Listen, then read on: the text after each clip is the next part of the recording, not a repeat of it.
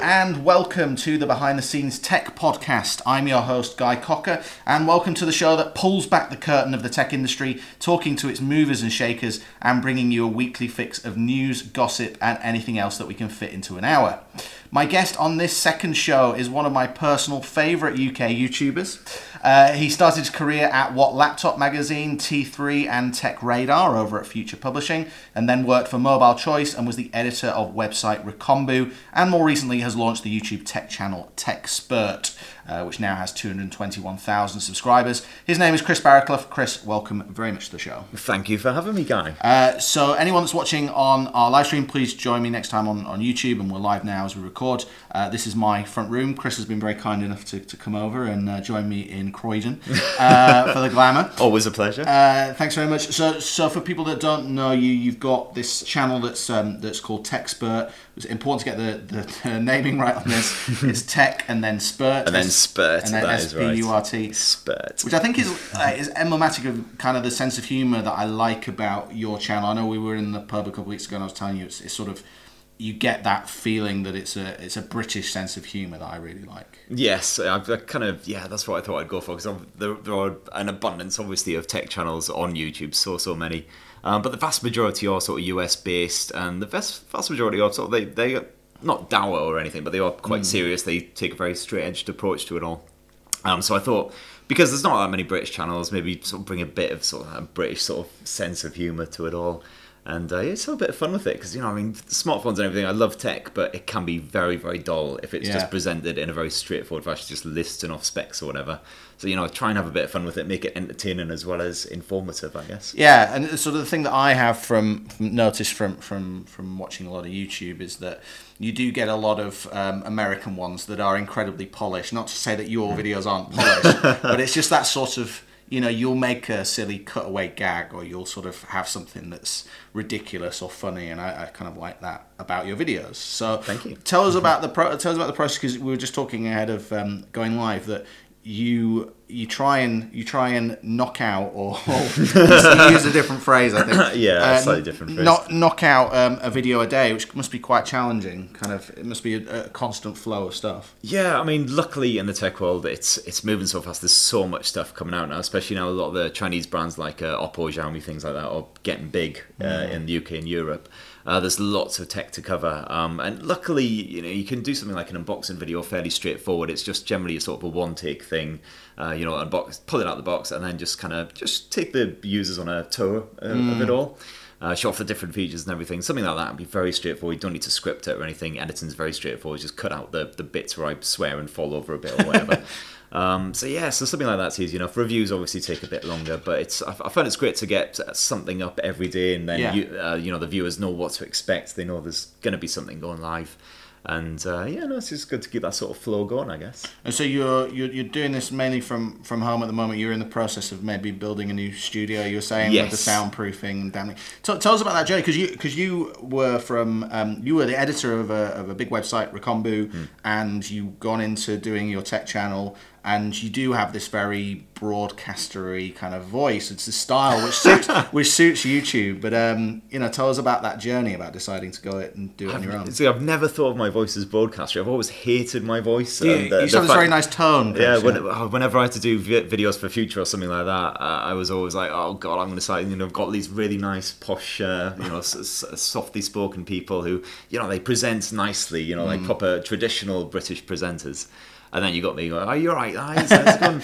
and uh, yeah, but it's good that it's good that you think that. Uh, yeah, so it's it's. I guess um, I'm, I'm trying to build up a kind of studio environment at home. It's basically just my, my garage, sort of with all the bits ripped out, and uh, yeah, as you say, like bits of foam stuck up everywhere. Um, so I've got something semi-professional because, um, as you pointed out, quite a lot of the American dudes they've got like their big studio set up. I don't know if they rent them, if that's actually the houses where they live in. Who knows? Uh, but it would be nice to have something that looks a bit more pro rather than just me sat on my couch at home just banging on about stuff. Um, so yeah, so hopefully now that I've got to that sort of level where people are actually watching my videos, which is slightly terrifying, yeah to yeah to make them look a bit more pro. That's funny that you mentioned that the accent thing because I, I don't feel like I'm doing it now, but I am subconsciously doing it. I, I'm you're from further north than I am, but it's I I'm from the north. I subconsciously kind of drop that those yeah, northernisms, exactly, but I think you lean into them. You're like you, you're proud of obviously. your Yeah, I mean, it's not it's not conscious. It's uh, it's, ju- it's just a product of uh, yeah, having grown up in Sunderland for 30, uh, 20 years, 20 odd years. Um, so yeah, and every time I go up north, of course, and I lapse into full on northernism. Uh, so I'm pretty much indecipherable to, to anyone else who doesn't come from the sort of northeast. But I, I can't really win because down here everyone's like, "Oh, you bloody northerner," and then I go up there, they're like, "Oh, you sound all posh and southern now." Yeah, so I'm yeah. kind of like a, You've a changed, halfway. Yeah. I am. I've changed. I'm, I'm kind of an in betweener now, I guess. So what's um what's getting you excited at the moment? What, what have you been uh, what have you been playing with? What have you been using? I mean, we're going to talk a little bit about Huawei's uh, P40 in, in the news, but Yeah. but uh, is there anything that's um, that's getting you excited at the moment in tech? At the moment, well, it's kind of that funny thing. Well, obviously, MWC 2020 was absolutely uh, destroyed by uh, good old coronavirus, our, our friend and buddy. Um, so that means that all of the launches that should have happened then are kind of trickling out now. So we've got Nokia coming up next week, uh, which should be hopefully a new flagship and some new sort of good mid-ranges, more affordable phones. So looking forward to that. They normally uh, they're normally some pretty interesting tech. It'd be really good to see Nokia produce a really stunning flagship again. Yeah. Because the 9 PureView, great camera if you know what you're doing, if you want to get really some nice professional shots. Um, but in terms of the actual handset itself, it was a bit of a letdown. So it'd be great to see them really produce some stunning flagship tech again. Um, and I've been playing with the Oppo Find X2 Pro, which uh, was just launched last Friday. Again, that was supposed to happen at MWC, and that's a nice premium bit of tech. In fact, I've got it right here. Nice. I'll slip it out for you, guy. Yeah, yeah. Um, it's got a lovely vegan leather backing on it. I, I thoroughly approve. As a, as a, vegetarian, not quite part-time vegan. Not quite full on vegan yet, um, but yeah, a lovely sort of salmony pink. I think they call it orange. That, to me, doesn't look orange. It looks really nice, yeah, yeah. I don't know if I'm just partially colorblind or what. Uh, but yeah, got a nice soft fit. Have a, Can, have a may stroke I, of that. can I hold it up for the, feel for the guys who are watching on Yes, the, on the stream? Um, yeah, it's nice. It's very nice. So this is uh, this is launching in the coming weeks. So this, So is- this is launched in, in April time. April. So this is kind of an early release. Very nice camera on everything. Yeah, yeah. check out my unboxing and everything if, if you're interested. Uh, on good old TechSpurt, um, but it is very. It's going to cost over a thousand pounds when it comes to the Yeah. UK. Um, and one of the things I try to do as much as possible on my channel is feature the more budgety friendly stuff because Yeah, sure. again, it's something that you see a lot on YouTube. Everyone covers the iPhones to death, Mm. Samsung's big launches, but then when it comes to the more affordable stuff, they tend to sort of get kind of cast aside or Sure. maybe briefly mentioned. Um, obviously, not everyone's got 50, 60 quid a month to drop on their smartphones. So Well, sure. I mean, and also, do you, do you find that the actual manufacturers do the events for them? That it seems, you know, I remember going to one for Samsung last year, one of their mid ranges. I can't, I can't even. It's bad, but I can't remember. probably one of the A series stuff. Um, yeah, I think it was Portugal. It was Portugal. I think it was the A series. Yeah, you're right. But the, the big launches, the big iPhone, the big Oppo, the big, they, they get the the flagships get the launches, but the Yeah. mid ranges sort of get snuck out. It's kind of like, oh, and by the way, yeah, here you go. It's like at uh, Sony's big launch. They released their budget L4 series smartphone the week before. Yeah. And it was just kind of a press release, and that was that done Right. with. And then everything else kind of came at the actual launch. And uh, Samsung, like now, as you mentioned them, like obviously the flagships, they're really big on the flagships. They did the big S20 launch lately. Hmm. The only device they seem to really be seeding is the Ultra, which is the crazy expensive one Yes. with the hundred times space zoom and all that shenanigans. Um, and if you try to get a budget device out of them, like an A series phone, they just don't have them. They say, "Mm, "Sorry, we don't have any review devices." Yeah. So it's really weird because those are actually the phones I prefer from them. They're Sure, really sure. great value for money. They've still got some pretty decent camera tech, those stunning AMOLED displays, and they're like three, four hundred quid instead of a grand. Do you find people are, are searching for those phones? Oh, yeah, 100%. Actually, they're not just going into the store and going right. I need to upgrade to something, and I don't want to spend more than thirty pounds a month, and so they're they're, they're then getting pushed towards the A whatever. They are actually research. They are researching. I think yeah, the, Yeah. the people are getting a bit more savvy that they don't Yeah. Mm. need to spend a crazy amount of money on a flagship phone. Um, and I don't know if it's just my particular viewers, They know to expect the sort of I cover the sort of mid range to the value stuff. Yeah. Um, but the requests I get for them are generally for the likes of the A series stuff, Mm. Honor smartphones, um, Oppo things like that. Xiaomi, I get a lot of requests for. Yeah. Um, which they know are going to be sort of you know two hundred pounds, three hundred pounds, but do everything they need to do. Mm. yeah, sure. So uh, yeah, no, So- kinda- and actually, that's a good point. I mean, that leads into my next question, which is, it's not that you have a niche for yourself, but it's you, you, you do definitely cover those sort of more value funds. And the, and, the, and the, the video that I watched and commented on recently was you saying, look, you know, the iPhone 11, whatever it's been, six months now. Is it six months? Six Must be. months, yeah, terrifying. Um, you know, it's it's it's double the price of something that that is as good. Like, Yeah. you were quite negative about the whole thing. Yeah. which I thought was good. It's like, uh, know, I'm I'm an Apple I'm I'm an Apple guy. I've got the iPhone 11. Hmm. It's it's been a while in the, the sort of last generations of iPhones where I've been genuinely excited about about the new one. Yeah. Uh, but you you were you were coming down hard on it. What do you what do you think at the moment is is lacking from the Apple phones, and what do you, what do you think is a is a better alternative at, at sort of five hundred pounds? I just think they kind of rested on their laurels, to be honest. Mm. I haven't seen any genuine innovation from them in you know, forever. All their phones are kind of like so the, the, the you know the one big change physically, and the new one was to make the camera, shall I say, even more big and ugly and weird. Mm. Yeah. Um, you, you know, you can't fault the camera tech's really nice, the display tech's really nice. Um, but as a whole overall package, it doesn't really offer anything that you know a four hundred pound Oppo phone Yeah. uh, offers. You know, one of my favorite phones from last year was the Asus uh, Zenfone 6. Fantastic smartphone, had a really innovative flip camera. Yeah. So you could use the uh, the same rear camera tech to shoot your you know selfie vlog. If you're into vlogging, you can shoot a 4K 60 FPS. You know, vlog, uh, which you can't do with any other sort of smartphone Mm. out there. Um, you know, and stuff like that. And I think it's it's just uh, it's especially tricky for iPhone users, I guess, because it's it's its own ecosystem, ecosystem, and tearing yeah. yourself out of that, especially if you spend a lot of money on apps, on iTunes, things like that, and then planting yourself in something you're completely unfamiliar with, like Android. It's it's it's obviously gonna you know take some some real dedication to do that. Mm. Um, whereas thankfully, if you're already in the Android world with something like Samsung, you can say, oh, okay, well, it's basically the same ecosystem, same set of apps and all that. I'll spend £300 on an Oppo, Xiaomi, whatever, and get a very similar experience, but, you know, save save a bit of money for your beer fund or Yeah, whatever. for sure, for sure. I mean, the thing that I, the only thing I've noticed that I would uh, say against that is the iPhones, if you if you're getting rid of them and you're upgrading, they do kind of hold their value quite well. So if you if you're selling it after a couple of years, Yeah. it does tend to hold a decent amount of value. I I suppose just if you're doing like a trade in or so, as long as they haven't balked it with any deliberate That's right. or anything, I That's guess. right. Yeah, as long as it hasn't been slowed down too much. Yeah. I mean that was the story we covered last week was about the Mm. um, uh, iPhone users in America if they were affected by I think it was the iPhone seven slow slow down um, gate or whatever whatever it was. Then uh, then you were going to get about twenty five dollars back. It Yeah, was value for amount. money, I'm sure. after, you, after you spent a grand and a half on a on a bit of tech. Exactly, exactly. Um, so what what else is so you see folding phones? Have you are you excited about Um, these at all? Or are Uh, not really. Um, I mean, I, I, you know, from a technological standpoint, they're very impressive. You know, some of the stuff that they do, the hinge mechanisms and everything, that's fantastic. But you know, I mean, obviously, consumers don't care about how many separate individual components go into making up a hinge or anything. Yeah, yeah. Uh, they're just going to look at the price tag and go, "That's ridiculous." um, especially like the Huawei Mate XS. Uh, XS is a very appropriate name for it. Unfortunately, yeah, it's yeah. a great, great little device. You know, I, the problem is they don't really solve anything for me No. personally. Like the, the likes of the Galaxy Fold, you open them up and you know, it's kind of like a tablet style thing. But if you want to watch a video, then you've got massive amounts of letterbox, and so you almost just want to watch it just like on the front screen. Yeah. At least you would do if the front screen wasn't rubbish. right.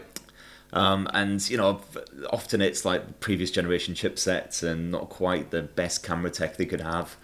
So you kind of spend the money just because it looks a bit fancy, and you know, Mm. if you pull it out, your mate Dave down the pub, he's going to be like, "Wow, that's amazing! What is that?" Yeah. then- but that'll probably get old pretty fast. That's right. Yeah, I mentioned it on uh, on last week's show when we were talking about the Samsung. The only the only person I know that actually has bought one of these is a as a mutual friend who works at Samsung. We were at the same party where he Right. was he was holding it. So I didn't know I don't know if he got a staff discount on it or anything. But I've, n- I've not seen anyone else sort of take the plunge Oh, no. in the wild. Uh, and we, we work you know with tech fans. It's, Yeah, uh, so so I can't imagine many other people have. No, exactly. At tech events, you see a flood of, of Galaxy Folds, never out in the wild, as you see it. And it's, it's Mm. hilarious as well because then everyone puts them in their pocket and they sit down.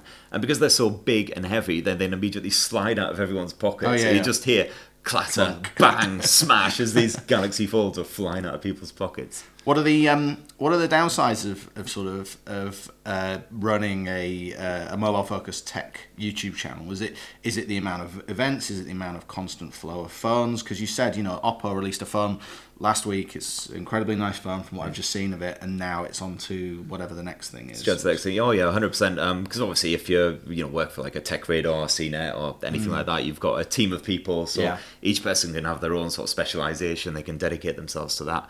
Um, so I try and cover some stuff outside of smartphones as well, things like laptops, uh, Mm. VR gaming. I'm trying to sort of cover because I think that's quite an interesting area. Yeah, you've got a, a video on the best VR games, I think. Yeah, you? exactly. Best PS, PSVR games, and I'm a big fan of the Oculus Quest. I think that's the sort of the way forward for all that sort of complete freedom of, Yeah, of movement and the, the hand tracking. everything is incredible. That's uh, on a side note. That Half Life game is coming out Hmm. um, at the end of the month. I don't know if it's is it on Oculus Quest. I know it's on. It's not yet. No. It might eventually come to Hopefully it, but I think point. they're probably going to keep it for as long as possible as an exclusive Yeah. for the, the Steam VR. Yeah, that's right. Jobby. Yeah, yeah, yeah. Um, I'm so excited about playing that. But sorry, so you were saying you cover other things. You cover. Yeah, that's things to try and cover bits. But as you say, like smartphones alone, you can easily run a channel just dedicated to smartphones, especially if you cover the whole range of stuff. Because like every month, it's Motorola by itself. I've lost track of how many phones Yeah, they've yeah. they've launched now. People joke that I've become the Motorola channel because it seems like every other week I'm I'm covering another one. Yeah. Um, and then with the likes of Oppo and Xiaomi launching in the UK, now you've got a flood of budget phones uh, to cover as well. So it, it's kind of a shame. It would be nicer to have a slower, you know, especially uh, when you get peaks like MWC for things like that. You get so many phones at once. Uh, so it would be nice to spend a bit of time, you know, really dedicating yourself to one phone and then sort of slowly move on to the next one when you mm. feel like you're ready rather than having to chop and change. Sometimes I can unbox a phone and I'll do a camera test, but I won't actually be able to get around to a full review because there's mm. just no time. Yeah, right, Which right. is a shame. I might try and get back to it in three or four months and sort of see how it's doing or whatever. But So it's the it's, it's the churn. I mean, you mentioned Hmm. we, we met each other when originally when I was at, at GameSpot, and you were into your video games, and you've gone into tech as well, similar to to I, to I as, Yeah. as I have. But um, yeah, so you still get time to play the odd game, and so you special you specialised in VR. But you, is there anything else that you're playing at the moment? Um, no, I mean this is the annoying thing. I've got the PS4, I've got Hmm. Xbox One, and all that, and I literally I turn on my Xbox so I uh, to play DVDs for my four-year-old uh, daughter. I'm trying to get her into Dogtanian and all the classics Right, I used to watch, uh, and that's it. I don't get really get a chance to play a PlayStation or Xbox Hmm. or anything, which is a real shame because I, you know, a bit of Game Pass or something like that. Yeah. you, know, the the world is open. You can try as much as you want. And another one is um, the Nvidia GeForce Now as well. yeah, so you've been using that because So that's rolled out of beta now, isn't it? Yeah, so it's now full. On, it's a full-on service. It's free to play, or you can pay. I think it's five pounds a month, and you can uh, you get priority basically, priority Yeah. access. You don't get booted after like an hour or whatever it is. Yeah. Um, so that's great if you want to uh, play PC games, but in a more sociable, relaxed, like you know, play in the living room with, Yeah, with the yeah. kids, with the family or whatever. or if you're traveling or whatever. Yeah, exactly. That's the thing. You can get it on the go wherever wherever you want, kind of like the, the Google Stadia or Stadia, or however, Yeah, however I- you're supposed to it was- pronounce I thought it was Stadia, but the thing that I've noted about that, I was using the GeForce Beta a lot, and Hmm. I think I, I almost I think it was because I had um, Nvidia set me up with a with a press account, and I used it, but it was always that it was always I, I wanted to use it when I was at you know in a hotel room or at my parents or whatever, but it was never quite as slick as I wanted it to be. Yes. Not, that's not nothing against Nvidia. None of them have been as quite as slick as I want them to be. Yeah. But you're saying maybe it, that that's they've gotten over that now. Yeah, touch wood. I've, I've got the premium account, and Yeah. so far, touch wood, it seems to be very, very smooth. Yeah, um, yeah. It's obviously dependent on factors like how much, uh, how, how good your internet is Yeah, sure. in your area, how much, how many devices you got connected to it, all. Yeah, yeah. hopefully, like some Wi-Fi six will help to, to yeah, sort that out. Yeah, yeah. Uh, but yeah, no, that I, I try and do a bit again. But to be honest, ninety percent of my gaming these days is on the Nintendo Switch, purely because you can take it out on the train when you go into Yeah. events, things like that. Play it in bed, at, you know, 12.30, 1 o'clock when you just can't get to sleep or whatever. Yeah, yeah, yeah. So that's where the majority of my gaming. It's a great console. I mean, it's sort of three years in now, and it's and it's um, you know it's it's got, had some absolute classic, all time classic games released on it. You've got Animal Crossing coming, Mm. Of course. next month, the end of this month, Pretty soon, yeah. Um, uh, ho- hopefully there'll be more of those Nintendo classics coming through, but it really has, you know, it's it's, it's one of Nintendo's best consoles already. I think. Oh, 100%. I mean, I was a big fan of the, the 3DS, obviously the Game Boy Mm. and everything before that, purely because of the portable aspect, the fact you can play it wherever. And it's quite sociable as well, you know, playing on the bus or the train with other people Yeah. and stuff. Uh, the fact that you can hook them up. And yeah, I love the fact that they're bringing out all these indie games. Yeah. I'm a massive uh, adventure, adventure game geek. Okay. So I'm loving that you've got a lot of adventure games coming to their classic ones and new ones. Yeah, so. yeah, yeah. And then before we move on to this week's news, which I, I want to get your opinions on, Mm-hmm. tell us a bit about your publishing because you do you talk about this in general? I should have asked you ahead of the show. Publishing, like, as in- like books, yeah. Oh, my books. Oh, God, I forgot I even did those. Yeah, yeah. I just wanted to just because you had some experience of sort of independent publishing. Yeah, right? that's So- right. Uh, yes. Um, so a while ago, before I had children and a YouTube channel Mm. and things that sort of sap my time and energy, Um, I used to write books occasionally. You know, on a nice Sunday afternoon, I'd sit there in my pipe and slippers and uh, smash out a, uh, a, a sophisticated Is that how people? I thought that's how people read books. I didn't, I I didn't imagine someone sat there with a pipe and slippers. It was um, basically a dark room, me, a pint of whiskey, and Yeah. just yeah, just smash it out basically. Yeah, yeah, yeah. Um, and I used to drive Tori nuts because she'd be like, are you, "Are you done yet? Can we can we go out into the sunlight and do stuff?" Um, but yeah, so I wrote a series of gangster novels and a couple of other sort of crime fictiony type things. And uh, yeah, no, the Kindle was um, I don't I don't know if it's still good because I haven't published a novel in about five years. I think was my last one. Um, but it was a great little um, medium because obviously traditional publishing, it's really hard to get picked up by an agent or publisher. Sure. There's so many people out there writing great Good stuff. yeah. exactly. Um, so Kindle is a great way of just getting your stuff out there, and yeah, it, it was weird as well because um, my books were sort of getting maybe twelve or thirteen downloads a week, sort of thing, like just Sure. sort of minimal numbers, and then all of a sudden, like one week, I don't know what happened. Amazon must have featured it Yeah. on something, and then suddenly the figures just like leapt up. Yeah, it was like wow, this is amazing. So uh, churn, churn, churn, get as many novels out there as possible. Yeah, yeah. And then of course it just massively nosedived. I, rem- I remember reading. Um, I remember w- reading a Wired article that was about those sort of those uh, romance novels that that traditionally ap- appeal to to a female audience. They would do very well on the Kindle store. And it, Yes. was that same? Maybe that was the same for the crime genre. Yeah, I think the well. crime is a popular genre in general, and yeah, I guess that that it's one of those things where you get recommended if, if certain people read other similar books by. Yeah, yeah, by yeah. another author. Uh, they get recommended that stuff, and yeah, no, Amazon. Uh, it was yeah, it was good. It was very easy to use, very straightforward. Definitely recommend it for anyone who's uh, who wants to smash out a, uh, a novel, a werewolf, werewolves and vampires romance novel or whatever, And you, and then just get and then just publish it yourself on and then yeah, platform. just post yourself. Yeah. It's yeah, it's, I mean it's it's really interesting. My la- my latest thing of you know a lot of people in games talk about you know whenever there's a Steam sale they'll they'll buy something and then never play it. So Mm. Yeah. they have this like you know Steam library of shame that they've never played. Oh, my yes. la- my latest digital collection of, of money that I'm spending of shame is is the Kindle store because they do these like 99p days and they'll Like be like day, yeah. oh you know there's like uh, whatever there is I'm trying to think of a recent example but like a management book or like you know um, a travel book or something something that I think oh yeah I, I should definitely get around to reading that add it 99p and then it goes into a library and then I never ever, then, yeah. ever read it but it's um yeah it's it, it, like it's a good it's a good platform for hopefully that time when I you know retire in the Caribbean and I can just catch up catch up on all any, that any stuff day now, mate. any yeah. day We now could do the podcast much. from the Caribbean if you want to, you know, be- fly me out there for episode 100 um, or whatever. Yeah, if I can get a sponsor, that will uh, that will Job done. definitely that'll it. definitely happen. So just to remind people, so um, it's youtube.com slash techspurt s p u r t. Tech spurt, yeah. If you type in spurt into YouTube, you'll probably get me third or fourth hit. or Yeah, I was like don't maybe don't do that. But um, Definitely don't type it into Google. don't type it into Google, Yeah. and um, and you're also do you, I mean you you're you're obviously on Twitter because I've been tweeting you, but like Yes, uh, so I'm C Bar UK, kind of an awkward handle which I've had forever, but it's S E E B A R UK. Um, but again, if you type in Techspurt or Chris Barraclough or whatever, Barraclough's even worse to spell, so don't even bother. Yeah, I was like, am I getting this right when I was uh, tweeting it out?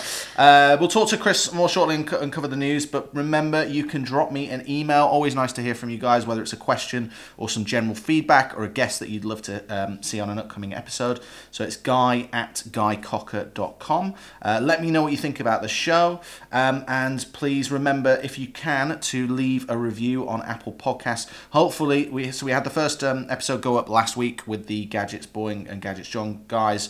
Um, so I'm just waiting for Apple to approve the um, the RSS feed. So hopefully we'll be there very shortly, um, and it will it will also be on Google Podcasts as well. But if you can leave a review once it's live, that will really help uh, new people to discover and find the show. Uh, okay, time for some news this week. Uh, I picked out the week's biggest and most interesting news stories. First up is actually one that Chris chose. Uh, this is Huawei ditching the Paris event for the launch of its P40. So the upcoming Paris launch of the uh, of Huawei's new flagship P- P40 Pro, which was due to take place in Paris later this month. Was it next week? So, yes, it's March the 26th, so not 26th, next week, week, after, yeah. yeah, on the um, Thursday, yeah. Has been cancelled. I've seen. Um, I've seen Huawei's PR contact, who I who I know. Uh, he's been saying, you know, obviously disappointing, but it's the most important thing is to just protect people's health and safety. So um, they're disappointed, but they can't wait to get this into the hands of users. Uh, and yes, so far in France, there's been 1,400 confirmed uh, virus cases. You mentioned the word. You mentioned the word earlier. I was watching a, a video yesterday, Chris, um, about general financial performance because my pension and my general stocks and shares have plummeted about fifteen percent in the last week, which is quite scary. Yes. Uh, so uh, he, he was saying any mention on YouTube of the c word. uh, the, the the the virus related c word is can get you punished on YouTube. So I was Really? like, yeah. Well, apparently this is what he was saying. I, again, I don't know if that's Oh nonsense. God, I hope that's not a thing. He- I've he said ju- it so many times. he, he just he just said, you know, it, it's the virus that we won't name because it will you will get you punished. Apparently, so so you said it already, so we can say Bugger. it Sorry about no, that. it's okay. Don't worry, don't worry. Um, I just was was wanting to I get your just wrecked your entire, I, I don't entire know. setup. They obviously they obviously do scan through videos, and I, there Yes. must be a reason for them not wanting to uh, maybe not punishing, but not wanting to promote videos with Yes. that because there can be a lot of misinformation yeah, around. which is fair enough. You don't want to spread uh, the misinformation. Uh, so yeah, sorry. So anyway, I, was, I, I just noticed that on a video yesterday when I, as I was preparing this um, the script actually. Um, so yes, so we were you due to go over there, or do you do you do these events? Do you fly around? Do you- Yeah, so you usually do quite a lot of these events, and uh, obviously, Huawei's not the first one by any means to, to cancel its its launch and do an online shindig instead. So, I mean, to be honest, it's kind of makes. I kind of hope this sets a trend now, anyway, because Right. often the manufacturers they'll, they'll spend crazy amounts of money and they'll fly Mm. people like hundreds, if not thousands, of people all around the globe to this one location just to launch a phone and you know maybe so people can have a quick hands on. Yeah. And uh, you know, I mean, obviously, in, in us, these days of carbon neutrality and all that kind of shenanigans, it's it's probably a bit sketchy. I think anything you can do to limit that is good, and I think online launches work perfectly well. It, it makes sense for you know local PR firms to say to journalists, "Come into the office, you can, you know get the device, have a play around with it, get your hands on content, and then when we launch it, we'll just do it online, and then Sure. everyone can stream it as long as obviously it, it actually works because quite a lot of these live streams they often fall over. Yeah, we had, we had a little bit of trouble getting this one set up. Yeah, yeah. but it's all good now. Yeah, so hopefully, yeah. we should check that in a second. Yeah. Yeah. Um, so yeah, so hopefully this will actually set a precedent, and uh, good old Greta will be on board with it all, I'm sure. And uh, Yeah, hopefully, it's interesting having been to these events. I mean, it's fine when they're in London. I'm going to one on Friday that's just in a bar I used to go to, a gaming bar. Sounds it- perfect, That I used to actually live just around the corner from, so I spent too much time in. But which is great because you you get hands on with the products, you get to talk to a representative, you get to you know, meet with other journalists, get get their thoughts. But I've been on obscene launches, and and they've they've gotten less and less extreme. You know, I've I, I remember going to one maybe about ten years ago with um, with Sony, and it was it was a private jet to Barcelona with a big you know in, an incredible hotel in partying with you know bottles of champagne being brought to your table out till the early evening uh, to, to the to the early morning, and then. Um, yeah, it was for for a phone. oh, I think it was for the. They did a, a partnership for the PlayStation phone, so it was a big. Right. It was a big one. They, it was the first Sony Ericsson phone, I think, at the time to have Yeah. the PlayStation um, partnership. I remember this well now. Um, and I remember I wasn't very impressed, so, so I wrote a thing that was like, I don't think it's any good. And they spent all that money, and it was and it was crazy. It's gotten it's gotten less like that, but there are still you know these launches that happen in far flung places, and with all the uh, added costs, and and I, and I think it's interesting because you're right. Obviously, uh, coronavirus very very serious. It's it's the right thing to do to not put people in danger, but also um, it might be a reckoning of sorts for these lavish press launches where thousands, hundreds of thousands, if not millions sometimes, of, of pounds are being spent on flying journalists around to try and impress them. And then, as we've talked about before, they just move on to the next thing. So, yeah, exactly. do, you, Right. do you think that it's going to then result in, you know, obviously a lot of people working from home at the moment. You're Yeah. here because you're, you know, your, your partner has to work from home because of what's happening. So, do, do you. Do you think that's a good thing in general? Do you, you're still going to get access to the products, as you That's- said. I mean, that's the That's thing. It's, you it's about. all about the access. That's all, Yeah. I, all I care about. So yeah, if I can literally just stroll into a Covent Garden office or Soho or wherever, and yeah, have a play around with it and get some footage shot. That's all I care about. I Sure. don't. I don't need to be flown out to you know. And also a lot of these. Uh, I mean, like the the craziest one at the moment is definitely still Qualcomm. They still fly Yeah. Literally thousands of people to a Hawaiian resort every December to launch their new Snapdragon chipsets, Yes. which are, you know, it's a great bit of tech, and it's and I, I love spending time with the Qualcomm guys, but it's insane flying to the opposite end of the Mm. Yeah, globe. yeah, yeah. As much as I like sitting there with a you know a Tia Maria or whatever on a on a Hawaiian on a beach. Yeah. yeah, Well, this I mean, this is the this is the point of the show, really. For for for me, is to sort of give people an insight into some of this stuff that, that goes on that we sort of take for granted as, as journalists or, or uh, content creators, and um, it it's it's really interesting because. Uh, I've been, I haven't been on that fabled Hawaii, uh, Hawaii sorry, not Hawaii, Hawaii trip, not Hawaii trip, Hawaii trip. Um, Qualcomm, I'm sure, sure my audience will know, they make a lot of the chipsets that are in the, the, the flagships and, and actually just most of the um, Android devices out there. Yeah, there. definitely. Yeah, modems and all sorts of stuff. Yeah. And uh, yes, of course, yeah. So they make a lot of um, yeah a lot of five G stuff as well. And and basically they uh, because they use in every sort of um, device going. They have a, a lot of a big marketing budget. Yes. and they will fly journalists out to these incredible places. Like I say, I haven't been to the Hawaii one, but I have. I have been on a night out in Las Vegas at CES and been at the, the um, at the Qualcomm table. And you're still alive. And I'm still alive. And it, Amazing. It's, it's it's you know bottle service that will cost thousands of dollars per go. Oh, it's and- crazy. Spot, yeah, put put a sparkler in a bottle of vodka, and suddenly it becomes Yes. five thousand dollars or and, something. and get a, a parade of um, of young women to bring it out and party, and it's it's it's just crazy.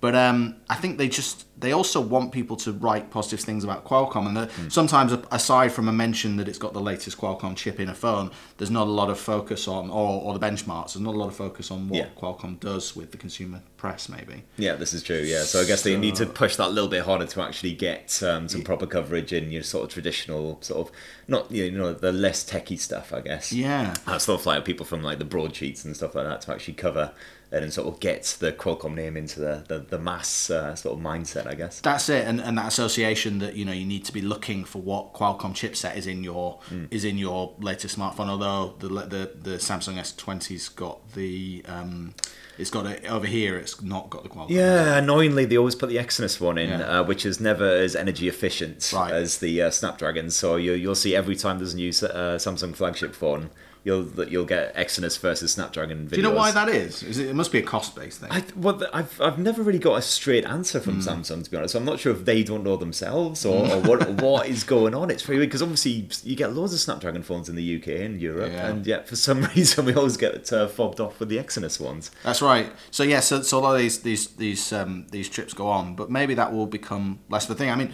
to be to be brutally honest, I mean we both moved away from sort of traditional press. I think that the the the, the amount that's spent on the traditional press versus the reach that influencers or content creators or, or YouTubers or however you want to describe it have, I think there is an imbalance there in Oh, the amount yeah. of time and effort and, and money that's spent there. But um, but yes, it, it's uh, I'm sure it's very nice to be flown out to Hawaii though. I've, I've never been. there. I would, I would It's uh, kind of mental because you're you're flying for. I think the the trip there was about 26 hours, and it's always the same change, back. 'cause you have to change. You have to you stop over in like Chicago or whatever. Yeah. And you're literally there for two days to cover the stuff. so you're you're sort of- flying more than you're. Exactly. You spend more time traveling than you do like sat on the beach. And in fact, it got to the point where I wasn't sure I was even going to be allowed into Hawaii because I got to customs and the guy did not believe I was just going there for two days Right. To sit on the beach and cover a, a chip set. Right, right, right. He, it just blew his mind. He's like, like, "What are you doing? you must be coming here to like blow up the country or Yeah, something." yeah, yeah. Like, What- what so I got? I got escorted to the little back room Oh, where I got to, I got to uh, yeah absolutely pap myself for, Yeah. for about half an hour. Meanwhile, my, my flight was in about 40 minutes' time. So I was like, right, well, even if I manage to get through this bit unscathed, will I even catch the flight? Yeah, I've I've had that. Um, I've only had that on a on a holiday where because I was in the US, um, journalists you need to have a visa to work over there. So I, I got so used to traveling on my visa. I actually went to um, Florida on a holiday at the end, end of last year, and I went to a, what is traditionally it was on a I think it was a TUI or Thomas Cook flight, and it was a very touristy airport. So it, I caused a whole load of trouble by saying no, I'm just traveling on my visa. And I got took into the back room and had everything. Like it took maybe three or four hours to like Oh, get geez, interviewed and get it's, it's not I, I I thought I was going to be okay but it's quite a scary like It's not what fun. have I done here Yeah. kind of thing when I should have just ca- travelled on my ESTA or whatever Exactly. And no one can intimidate you more than an American customs Yeah. guy. They, they, they are They- born I and bred to do that they stuff. enjoy it, yeah. Yeah. they- yeah. but obviously they're doing an important job and uh, Oh, yeah, yeah. it and Great um, job, guys. all the rest of it Any customs guys who happen to be randomly watching this live stream? um, next news oh uh, before we move on the, the Huawei P40 you excited Yeah, you- so yeah, I mean, it's it's again, it's one of these kind of like uh, it's it's kind of awkward with the whole Google services things. Obviously, you have to bring up the fact that it's not going to have the Google services, so therefore, it's going to make an impact in the Western market. Yes. that, uh, you know, pretty much everyone relies on Google in some way, shape, or form. Sure. Uh, the Google Play Store, obviously, the lack of that is going to Sure. be a big omission. Uh, and, you know, there are ways around it. You know, you can certainly live with these devices absolutely fine, but you do have to make compromises. Sure. Uh, but the actual hardware itself is guaranteed to be really Yeah, strong. Like the amazing, Huawei, I just remember like three years ago, Huawei's cameras were really mediocre on Mm. its flagship phones, and it is massively upped its game since like the P20s, basically. Uh, they've always been, you know, right at the top there, rivaling Apple, Samsung, any of them Mm-hmm. really. Um, so ho- hopefully, really strong camera tech. And I, I it's actually that uh, some tech journalists have been hands-on with the phone. Yeah. I don't know if you saw this, but the phone was in a box, so they couldn't actually see it. They could literally just reach in through holes in the box and Oh grope my the God. phone. Right. Which I read this. I had to read it like on several different sites just to make sure it wasn't like a piss take or something. No, I didn't see this. No. Yeah, So it um, was, because because when they did their foldable phone, I remember seeing that was in a box, so you couldn't have a hands on. Yes, you could just see it, Certain people could have a, yeah. could have a hands on, but I I think we had uh, when, when I worked on stuff, it was um, someone else that had the hands on, but I saw it through through a box. But they've got what holes in the box. now From what can- it sounds like, basically, it's literally a box that you reach in, kind of like one of those things you do at a Halloween party. Yeah, like you put some jelly in, Like it's like, oh, it's zombie brains. um, which I th- yeah, it seems bizarre. But then from a Huawei perspective, it's genius because they basically they've now given a lot of tech journalists their hands on with it. Mm. So these journalists have then gone away and wrote up what is essentially a non-story Yeah. about having oh yeah, it's a bit slippery or I don't know, I don't know what you can say, say Sure, about it. It feels like a phone. Um, so they've got all these, you know, articles, comms out there going out there before the launches even happen. It's in the public mindset, Yeah. and they haven't given anything away. So That's right, it's a genius right. move. I call me old fashioned, but I feel like a hands on needs to be uh, when I'm having a hands on. I need to like be able to see it without unencumbered, be, be- without being with, without being encumbered by a box. That's Yes. my lowest minimum entry. I. Minimal obstacles in the way. Yeah, definitely. Oh, well, that's the world we live in now. Exactly. Um, uh, next news story is about the free Call of Duty. So Call of Duty Warzone has just launched. I was trying to, I was actually playing um, a couple of games last night. So I'm, I've got my PC in the corner. I was trying to see if this was available on PC, but it should, in theory, now be available as, as at the time of listening on PC, Xbox One, and PlayStation 4. Um, it's a uh, battle royale game. It's been um, it's been rumored for a long time, and obviously they dally they, they had a dalliance with um, a battle royale mode in the last Call of Duty. Uh, I'm I cover video games for a living, and I can't even remember what the last one was. So we had we had Modern Warfare, and then we had Black Ops, and there was a there was a mode there was a there was a battle royale mode in that. But this is a full free to play game. It's going to be oh, it's uh, going to support 150 players, which is uh, more than Fortnite's 100 and Apex Legends uh, 60 players. And um, although it will be a standalone free to play game, purchasers of Modern Warfare will be able to transfer content like skins, custom so skins and equipment. So uh, yeah, what do you think? Is this this is obviously obviously the way that the industry is going? There was there were some analysts that were saying you know it's smart of Activision to get ahead of the curve. I actually feel like they're, they're behind the curve. They, this, sort of- yeah, certainly should have come out last the year maybe, but Well, that's the thing. Like battle royales have been around for a while now. I Mm. think PUBG. I remember playing that fuck, two, three years ago, or something like that. It was starting to get big. Mm-hmm. Yeah, yeah. And obviously, like so, Fortnite is absolutely huge. You can't walk into a toy store now without being just like Fortnite everywhere. Oh yeah, it's crazy. You, would how know much this having a, having is your your your child's probably too young, I guess. At four? Yeah, so she's four, so she's just getting into stuff like Kirby Yeah, and things yeah. like that. She can just about uh, do a bit of that. She hasn't, yeah, thank, she'll be beating me on, on Call Oh, of yeah. Duty in, in a year or two, guaranteed, hundred percent. Have, Um, you, have you played? Do you play Call of Duty or not? So I haven't. I, I used to play a lot of Call of Duty back in the day, up to like Modern Warfare and Black Ops and Sure. stuff. Um, I play a lot of PUBG Mobile. That's my Oh, only yeah. sort of Yeah, real yeah. foray into the whole battle royale kind of thing because it's a great test for performance for smartphones. That's right, that's right, You yeah. play around with the detail levels. They got the you know they change, change the frame rate. And uh, you can do a good bit of benchmarking with it. Um, I, I suck at it, as anyone who uh, has watched my reviews will will attest to. Um, I'm lucky if I get sort of two or three kills before I'm, I'm off in a horrific fashion. But it's um, but like you say, it's a good uh, test of performance. I gather more and more people are getting into COD Mobile, which is is a reasonable facsimile of the main game as well. Hmm. Yeah. So it's becoming it's becoming less of a thing to go out and buy to drop you know 40 quid a year on, on Call of Duty. The interesting thing from a business perspective is that Call of Duty it, it appeals to an older audience and an older audience does tend to have more disposable income to, to spend. So in theory, you might get more people you know who engage with the Call of Duty brand dropping money on a free to play game, which will then continue to make money for Activision. So um, I think the analysts are, are quite are quite hot on this and think it's a good thing and think it's going to be a revenue driver for Activision.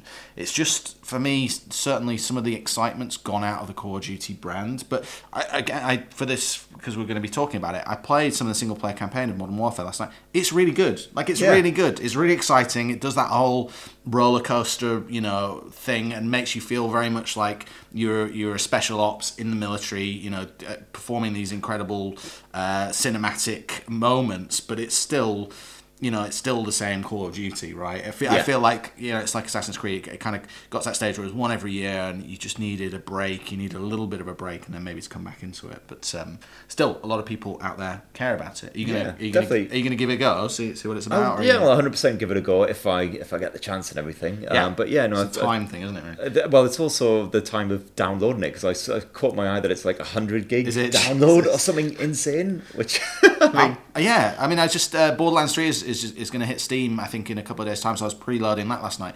I'm on a hundred meg line, and it was taking ages. To, it's like sixty gig for that game. It's it's, mental. it's getting uh, it's getting mental. it's crazy, and that's kind yeah, because that's kind of the problem with modern gaming is that um, 'cause obviously like back in the day when we first started off, you Yeah. know, the, a game would come on a CD or Yeah, a, yeah. A, a floppy disk back Yeah, in the day, yeah. 3.5 megabytes. That's what they had to work with. That's right. I don't know, not quite fa- that, that bad. No, no, I remember. I, don't, I remember when I when I started uh, sort of games journalism. It was just about the Xbox 360 launch time. So it was.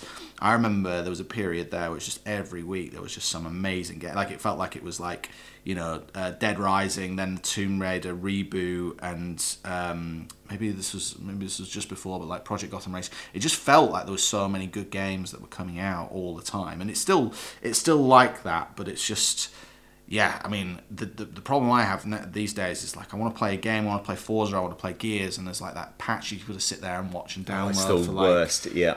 and yeah. you're just like, ah, you know what, I'll, I'm not bothered, I'm not fussed. Yeah, you're like, oh, I've got to go watch watch some Netflix. Yeah, I'll watch come back, Netflix. it's still down. Yeah, yesterday I was playing a bit of Zombie Army Trilogy. Yeah, oh, yeah, yeah. 10 gigabyte uh, update.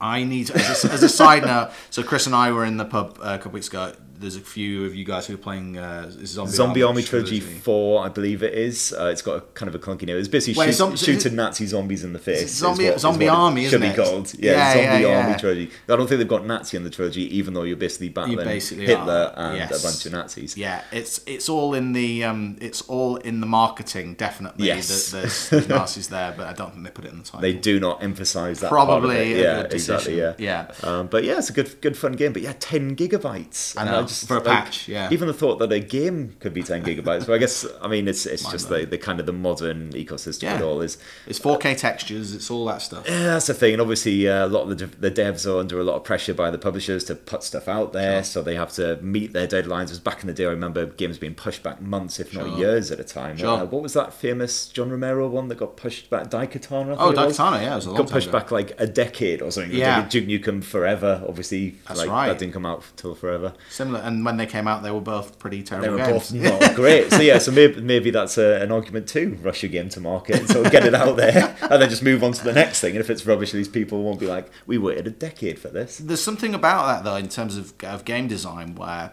what is a good so, solid foundation, you know, over over the course of two years, because game design changes so much, can become complete garbage over ten years. So like when Duke Nukem came out, I didn't play too much of Daikatana. I read a lot about it in PC Zone at the time because it was John Romero and he was Yeah. so revered and he was a sort of a rock star ex. Really, he was the first big sort of gaming celebrity, I He guess. was. And he's, yeah, because he used to do like a developer diary or something, didn't he, on PC Zone? I remember reading That's that. right. yeah. That's right.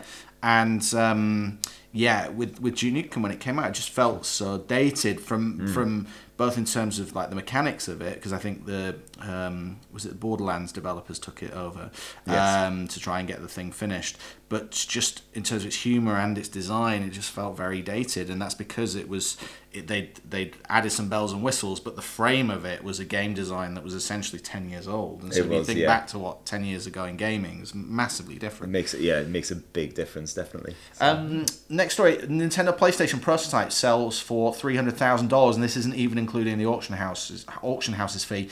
Um, so uh, this is the fabled and for for a period, kind of, I, I think a lot of people, myself included, didn't know it was real. Um, it's a prototype that was the offspring of a short-lived collaboration between Nintendo and Sony. Uh, Sony was supposed to be adding CD-ROM support to the Super Nintendo. Uh, they then went off and created the PlayStation in, instead. Smart move. Yeah. Uh, and this is a prototype that uh, uh, an auction uh, an auctioneer called Heritage Auctions said is the last remaining Nintendo prototype, as the others were probably destroyed, uh, and that probably explains why it is now the most expensive gaming object ever at three hundred thousand um, dollars. You can get you can see photos of it online. It's it looks like it looks like Nintendo design just with a with a CD-ROM. Uh, attachment. I don't. I mean, obviously, it won't play any games because there were no games made for it, as far as I know. But um, yeah, it's kind of uh, it's kind of crazy. I mean, I, this is one that I would like in my collection. I think if I had a gaming collection, it's, it's a cool it's a cool piece of uh, gaming history. I suppose it is a piece of heritage. Obviously, it's very unique, and as you say, there's probably no other, no other ones in existence. But I, I mean, I've never really been a collector. But I figure if I was going to get a game and console collection on the go, I'd Yeah. at least want to have a fully functional console. Sure. That would then play games that you can then occasionally, you know, invite your mates around and Sure. crack a couple of beers and, and play a bit of, you know, classic Mario Kart, classic Super Mario Brothers. Whereas this is just going to literally sit there and do nothing. You can't keep it. I mean, you, I couldn't keep it here in my in my flat because it's you know it would just get stolen, right? Yeah, so you, well, you have to keep it somewhere else. What are you saying about Croydon, guys? No, it's just Croydon's lovely. It does have a certain amount of knife crime, but it is it's it's, uh, it's, it's up and coming, as they say. But they but the um yeah, that you wouldn't be able to keep it on display. So I just feel like it would get stolen. Well, exactly. I mean, it belongs in a museum It or does, something, that's surely. right, yeah. Um, I don't know. If, security, yeah. I'm assuming there's a game gaming museum out there somewhere, probably There's- in Japan or. There is, yeah. There's, there's, there's certainly um, there, there are some very. There's, the, if you're a video games collector, um, I think that's my camera just dying. So, uh, if you're a collector, Akihabara in Tokyo is, is, is the place to Oh, go. such a great place for geeks. It really you get is. so you get you know original sealed rare um, Famicom and uh, going right up to Dreamcast games, which are amazing. But um, there's actually one in Sheffield, which is where I went to university. Oh, okay. So um, yeah, there's there's a video game museum in Sheffield because I saw someone commenting on this story on the BBC saying that it's you know it's, super rare and that's why it's um, that's why it's sold for so much. But uh, yeah, I mean, obviously, Sony went on to create the PlayStation, which then went on to, to be their gaming arm, which is now responsible for a good chunk of their profits. Yes, good move, definitely. It was a good move. Yeah, it's, it's amazing that so this, this history was that they were they were supposed to be helping um, add CD-ROM support to the Super Nintendo. So they then went on and created their own um, their own console. But this was this was a prototype that they developed. Um, it's interesting. Do go and have a look at the story if you if you get a chance. But um, it didn't say who the buyer who the buyer was. But uh, they'll end up paying another sixty thousand dollars once the auction house's buyer's premium is added, which is is uh, absolutely crazy. Oh God, I think I believe I read somewhere it was the owner of Pets.com. Oh, is it? Um, Right. Yeah, which I I don't know. Yeah. I've never been on Pets.com. I, I don't have a pet. assuming it's it's exactly about pets.com. About pets.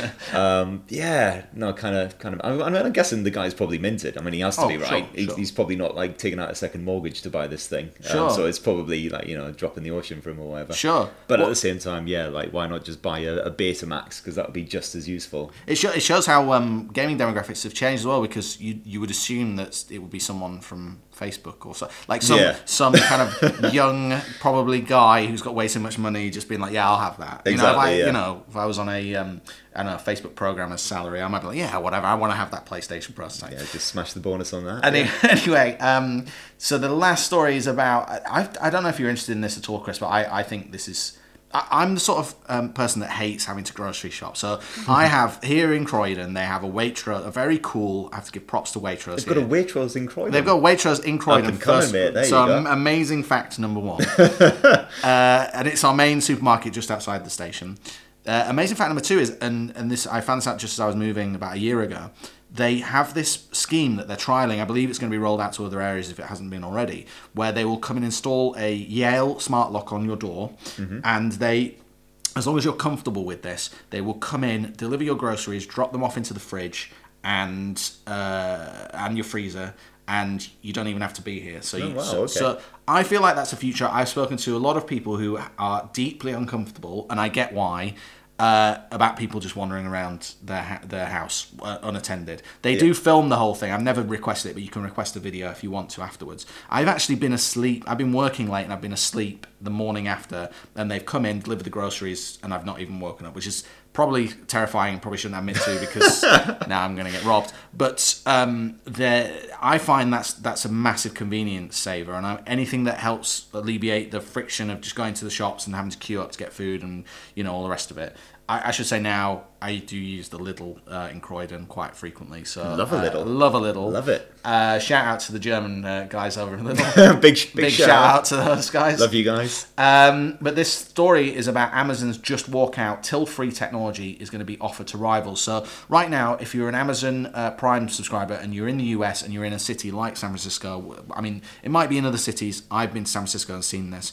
It's um, you you basically walk in. You scan your credit card so it can identify you, and you just pick stuff off the shelves and walk out the store. And it uses camera technology and depth of field sensors to, to sense what you've picked up. It can it can uh, ascertain whether you're um, whether you're just looking at an item or you put it in your basket. So you, you walk out the store and it understands what you've bought and, and bills you accordingly. So Amazon is going to start licensing that till-free technology to its rivals. So basically, apparently, you can if you're if you're operating a store, you can install these cameras. It's a relatively simple thing to do. You don't crucially have to be an Amazon Prime subscriber. It can still work with any credit card, and then it will sense again you going around the store uh, and and uh, and buying your items. The slight difference is that these stores that they're doing in America tend to be your sort of smaller metro style stores. So in for, for anyone, I'm sure Tesco metros are everywhere, but if you haven't seen, they tend to be very common in cities. They're small, traditional bigger supermarkets.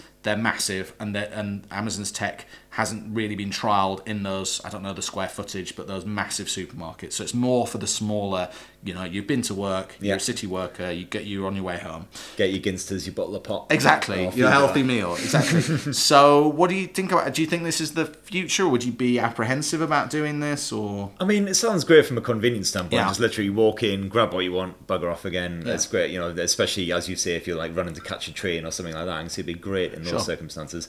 Like you, I hate shopping, so I do all of my grocery shopping online. Mm. Oh, just right, get yeah. uh, Tesco's to deliver it to my door, Sure. and then job done. Uh, it's scary because you're you're a home worker as I am for a lot of time as well.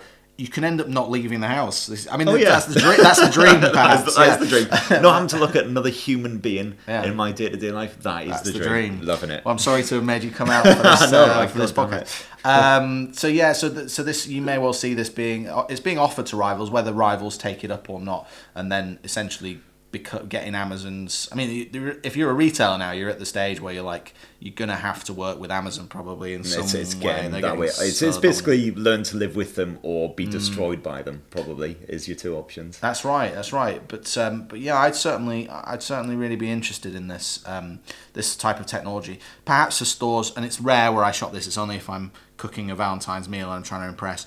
I, I go to Marks and Spencers. I feel, like, I feel like Marks and Spencers is the place to do this. It Got to be the M&S. they- they- yeah. they're Get your actu- nice quiche. Oh yeah, absolutely. Or a meal kit or something. Marks and Spencers do actually have this. Um, uh, my office in Clapham Junction. They have this uh, beautiful new store, food store in, in Clapham Junction, and you can um, you can do it all. You can scan on the app, pay on the app, and then just walk out. But this is the just the next level of that, where you just don't even Not even any you scanning. just grab. Just yeah, exactly. Just in the bag. That's I mean for the retailers that's the dream as well because you have no at least if you're going around again so name dropping we're not on a commercial we're not on the BBC we can name stores but like you go around Tesco and you scan it you're like oh my shopping's at about 50 quid now it's probably a lot you know yeah, especially maybe, for like maybe a single back the person. 24 pack of Heineken or whatever. exactly yeah. but if you're just grabbing indiscriminately you're just like Yeah. oh my god I just spent like 100 quid on Don't you, that's the you don't find out until you get the credit card Till bill, and then the it's bill. like, uh, Uh, so that's it for this week's news.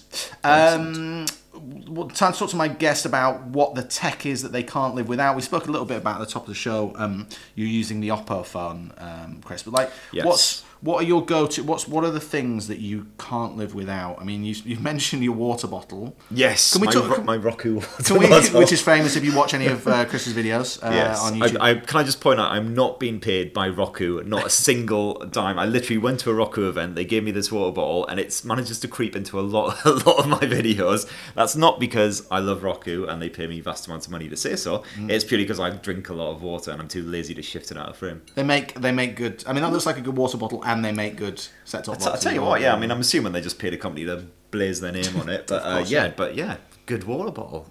T- ten out of ten. So you so That's you travel your water bottle. You're doing. You're trying. Uh, can we talk about this? You're trying the intermittent fasting thing. Yeah, yeah, yeah. Yeah, so so so we were out the other week. Uh, uh, someone gets a load of pretzels delivered to the table, and, and Chris is like, we should name and shame Alastair Stevenson from Trusted Reviews. from Just Reviews. We'll try and get him on the podcast. He he got some uh, pretzels delivered. I was straight in on the pretzels, and you were like, no, no, no. I I try. Was it trying to eat carbs? Well, yeah. I mean, this is the thing. I've got I've got that kind of annoying frame where if I put on any weight, I basically I just bloat. right, right, I get these massive love handles. I'm I'm this skinny little runt basically. right. Um, so I, I can't really put on muscle to sort of hide it. I Sure. just have to try not to, to put on weight. So yeah, this is basically I follow uh, another good friend of ours, Basil, who uh, used to do B-Tech and now he kind of does a lot of freelance stuff uh, for various publications. ba- Basil Kronfli. Basil Kronfli, uh, our good mate. He, uh, yeah, he recommends not eating anything until sort of midday time, and then sort of cramming all your meals into about sort of seven or eight hours, and uh, cutting down on the carbs and all the sort of the usual shenanigans. So, If you're not watching on the video, Chris does look very healthy. He's doing very, very, very well. And it's annoying. I, I, when I, when I, whenever I've done it, whenever I've um, lost weight, it is because I don't eat things like pretzels, which have basically yes, zero nutritional value. I mean, we also then drank about two steins of beer. well, that's it. with, yeah. with several follow-ups as well, so that probably didn't help on the carbs front or anything else. but you need but- to have. I mean, you need to have some fun. I mean, if you're, if you're going to sit, in if Yeah. you're going to sit in a German beer hall and have uh, gin and tonics, and then something's gone seriously wrong. I Yeah. doubt you'd even be able to get a gin and tonic, to be No, honest. the, the, the thing I will say is there's a lot of, you know, if you're having alcohol free beers, I'm not a huge fan of the taste of them. At least if anyone has any to recommend them, please get in touch. Oh, yeah. But um, that's the that's the problem is that there there can be a social stigma attached to not drinking, and there shouldn't be. Like if you don't want to. Oh, drink, 100%, don't. You know, and it's, it can help a lot with uh, with keeping weight off and, and just generally being healthy. Just generally, yes. But uh, so you're so you're intermittent fasting, and uh, do you use any apps to kind of track that? That's Oh, what I've no. no because I've sometimes used MyFitnessPal to do that, which is you know just to because it's amazing. It's like anything else. It's ama- it's boring, but it is amazing when you start to write down or track the amount of calories and stuff. Yes. Like it's like. Oh, that chocolate bar is you know 200 calories, and it's you know I have to run for 15 minutes to get that. Yeah, you see, I. I don't do the running bit, so Right, that would be absolutely just- not advantageous at all for me right. whatsoever. The most exercise I ever get is when I turn on my uh, my Switch and I put on that Ring Fit. Oh yeah, I'm not using Ring Fit. It's, right. it's all right, you It's know. At first, I was like, "Oh, it's just gonna be like a kiddie workout, isn't it?" But if you Yeah. boost it up to the maximum level, you end up doing like hundred squat thrusts Oh, wow. and like all the, these other things to just just to beat like a crappy little devil-y demon thing. You get on the boss levels, I'm just on the floor like Oh, yeah. gasping for, for breath because yeah, that'd be squatting, jumping out, doing all this stuff. Yeah. It's like, yeah, it's it's actually a proper workout. Nice. So, what are the things that you can't live without? Is there, is there anything that you always carry around with you? That's... Tech stuff, yeah. So uh, whenever I'm out for events or anything like that, it's always noise cancelling headphones. Yeah, hundred percent. I always make sure I've got at least two pairs in my bag just in case one runs out of Oh, wow, batteries. right. And I do review a lot of the True Wireless earbuds Yeah, these sure, days because sure. there's so many. I'm, I'm getting like Oh. requests from new brands I've never even heard of like every single day to, Wow. to feature their stuff. And there's some really good ones. So the ones I'm the biggest fan of at the moment is the Creative Outlier Golds Okay. which are um, they've sort of bullet style buds. Um, they're about 70 80 pounds. Yeah. And they are like right up there in terms of quality with easily past the Samsung Galaxy Buds, past the Oh, yeah? Apple AirPods and everything. They uh, they don't have proper noise cancellation in them, but they are very isolating, so you just bung them in there and it tends to block out stuff. And the quality is fantastic. And the battery life, you get about 10 to 12 hours of life before you have to stick them back in the case. So they will Yeah. literally do you through a long haul flight or like all day long, even if you never really sort of take them out. And, stuff. And what So- do they? Do you know what they retail for? yeah, so it's around the seventy pound price point. I think the original RRP was around sort of ninety nine ish, Okay. but they're always on discount. Yeah. So if anyone's looking for a pair of true wireless earbuds, hundred percent recommend those. And they were the Cre- creative Outlier Golds. as in creative, as Creative in, as yeah. in creative sounds, creative Yeah, yeah, yeah, Hmm. I hadn't actually used those. Yeah, there's you don't need to spend that, you know, the sort of Apple money. I know a lot of people no. do for the for the for the looks, The prestige, yeah. yeah, it's funny because they've kind of gone through that stage. I, I was reading an article I think on the FT about this. They've gone through that stage of having prestige, and it's just like they're kind of uniform now. They're just Yeah. so common that. Oh like, god, you see them everywhere, and I've even heard reports. I don't know if this is true of children getting just a normal pair of wired white headphones, cutting off the wires. Oh, yeah. so they Just look so like they were- AirPods, and then chucking them in. So obviously you can't use them for anything, but they just want to look like they've like they fit Funny. in, which is uh, yeah, it, it kind of makes me want to blow my brains out. But well, where we've come from for what from when they were announced being, you know, all the all the jokes about what they look like to now them being kind of iconic. It's, Yeah. uh, you've got to give Apple credit. Oh yeah, no, they, they definitely they know how to draw people in and sort That's of right. and make make something classic. I guess that's why they all kind of rested on their laurels. Like they know they don't have to change up the iPhone. That's Sure. people will still buy it. Sure, sure, sure. They just want to know they've got an iPhone. And That notch has got to be going though, right? oh in god, the- yeah, in, that in notch, September's launch. the big fat mustache notch. Yeah. love it. Um, what about so? So you said the wireless noise cancelling headphones. I mean, I, I said on last week's show, I feel a bit naked without them. I'm using Hmm. um, the Sony's on, on on this one, the um, XM3s. I always, I always Hmm. forget they've got a Sony have overly complicated names. the WH-X1000 Mark threes. Uh, apparently, the WH stands for wireless headphones. Makes sense, the I easiest way to yeah. Yeah, and then 1000, then it's Mark threes. Mark is, is what the threes. M3 stands for. That's that's that's very. Uh, I should have thought that. They they taught way. me this. You've had you've had the briefing. Chris has been indoctrinated. um, yeah, so so so I, I've been using those, but I've been using the uh, Bowers and Wilkins PX7s actually this week, and Nice. uh, I've left them at the office, but um, I will I will cover them more on uh, on next week's show. So yeah, I, I feel a bit naked without them. I'm obviously wearing some now, listening to us while we podcast, but um, certainly on the tube or, or traveling on public transport in general, I need them. I kind of Oh, feel yeah. naked without them. It's, it's strange. Definitely, yeah. They're just yeah, just to cut out of it, and planes as well. Like you need them on planes because guaranteed always sat next to the the really chatty couple or Yeah, or, or the know, baby screaming or- baby and all that all that sort of cliched stuff. Um, so it's good to cut through all that and tubes and things like that as well. Perfect. And what have um, what have you been working on, and what are you what have you got coming up? Uh, any events or anything? That's... So yeah, so all the MWC stuff that Yeah. never happened Didn't basically. happen, So yeah. yeah, next week we've got Nokia. Week after we've got the Huawei launch, of course, uh, and there should be a few other bits coming up as well. So you mentioned Nokia at the top of the show. Last, Mm-hmm. last year, I remember covering it. Was it had the was it the five lenses on the back? Yes, the Yeah. the uh, Quint lens, I guess. Yes, Quint yeah. lens camera setup. But, but like, as you were saying, the rest of the film maybe wasn't that great. It was it was great if you were a photographer. Yeah, that's the thing. So Um, you're hoping for a proper Nokia flagship. That's, Yeah, and that's the thing. Like, and a couple of their the sort of more budgety stuff, like the uh, the Nokia seven point one, sort of seven point two stuff. It's it's been a bit. Um, it's not quite there. Like the performance hasn't been as good as a lot of the rivals, uh, such as again from like Xiaomi, Realme, uh, do some great smartphones around that two hundred pound price point. They Yeah. generally get the performance right and solid battery life and everything. And I think if Nokia can just yeah absolutely nail it. Um, on all fronts, then yeah, it could be could be really good. And of course, they've got the uh, the James Bond tie-in. That's right. So there- there's going to be a lot of Nokia talk this year. There's um that's been delayed. We were talking about it on last week's show, which is kind of catastrophic, I suppose. So their phones are going to be in the latest. Yep, phone- they've they just uh, yeah their latest press release was uh, Mr Bond himself, Daniel Wow. Craig, will be rocking a Nokia in some shape or fashion. I don't know if it'll squirt acid in people's eyes or what, what you'll be able to don't want, with it. yeah, don't want that far. Was it because because famously in the in the first one, what was the first one he did? Casino Royale. Casino Royale, It was classic. all Sony stuff, wasn't it? It was kind of Yes. obnoxious as Sony laptop, and I think Oh his my god, all of the Sony. Yes, I in fact remember it was it was one of the last big laptops that they did, That's wasn't right. it? Yeah. Yeah. that's right. Great little, uh, it'll be- devices. It'll be Nokia this time. It'll be Nokia this time. Obviously, yeah. I don't, know, I don't know how much they're going to cram the Nokia if he's going to be using the 3310 or That's anything right. like that. Yeah, the keeping it old banana phone or any of that stuff. Yeah, yeah, but. We'll, we'll see, I guess. That's old school, and I suppose Nokia will be will be coming back in, in a way with um, uh, the new Matrix film as well, because their, their sort of sliding phone was very famous from that. I wonder if Hmm. Yes. they'll be integrating into. Well, that'd be great. I mean, obviously they've filming, I already- at the moment. Yes, and they already obviously revamped, rebooted, I guess, the uh, the classic Matrix phone Yeah. um, for a fresh new generation. For a new generation, That's, that's that's sort of- terrifying that that's like 20 years old now. I know. It's just wrong on so many levels. But they seem very met about it. They, they seem yes, definitely. like, uh, I don't know yeah, care that much. that's the thing. The Motor, the Motorola, the, the Razr and the, the the folding stuff that Motorola's doing that seems to have more affection. I don't know, like in terms Hmm. of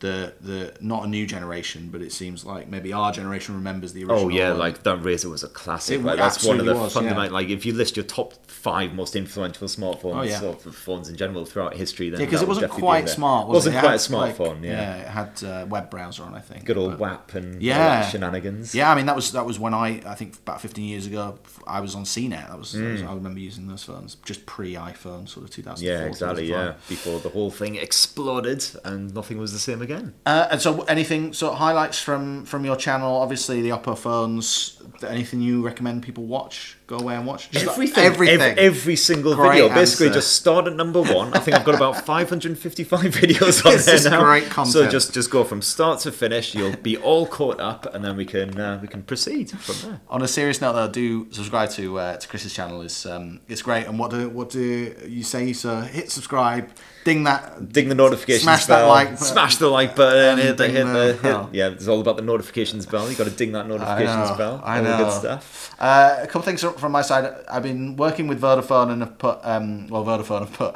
a couple of uh, Lewis Hamilton interviews live that we did uh, earlier this year. So um, drones, flew drones with Lewis Oh, Hamilton. very nice. That's and play some video games. Quite challenging because um, Lewis is also has a commercial partnership with PlayStation with Sony PlayStation. And so we couldn't talk more broadly about the fact that he has a PlayStation in his um, in his what, they travel around in in his bus, when he's when he's traveling tour, traveling yeah. the world and he plays Call of Duty with his uh, with his friends. But we did we did play with some pretty um, pretty cool augmented reality stuff and flew some drones with some uh, professional drone pilots. Um, assuming it goes ahead, I'm going to be giving a conference talk about how developers can better work with the press to get coverage for their game and press and influencers and uh, content creators. So um, that's going to be at Develop, which is in I should know this, but I think it's June or July. So that's uh, later this year. The slight caveat of that is everything's getting cancelled, so I'm slightly Yes. concerned about that. But we'll see. Uh, we'll see how that Fingers crossed, it'll be all all, right. all pans out. Um, and yes, there's going to be an ASUS uh, event later this week on the gaming front, so I'm going to go and check that out. Uh, you can follow me on Twitter. I'm uh, at Guy Cocker for uh, for updates on all that sort of stuff. And as we mentioned earlier, you are at C Bar UK, S E E B A R U K. I'm the bald northern guy swearing far too much on there. Uh, that's about it for this week's episode. All that remains to say is thanks very much to Chris. Chris, one more time, you're on YouTube. Your channel is YouTube TechSpurt. TechSpurt. Yep. It's been such a pleasure. Thank you so much for coming on. Thank you very much for having me. It's been awesome. Uh, if you have any feedback, please send it to guy at guycocker.com or slide into my DMs on any of those uh, Slide channels. on in there. Yeah. Uh, keep an eye on twitter.com slash guycocker for updates on upcoming episodes. Next week, I'm going to be talking to Alex Todd. Uh, so we'll, we'll catch up with him and um, uh, subscribe in iTunes to have these episodes delivered as soon as they're available. And if you can, leave me a review or rating on iTunes. We'll see you next week. Bye bye.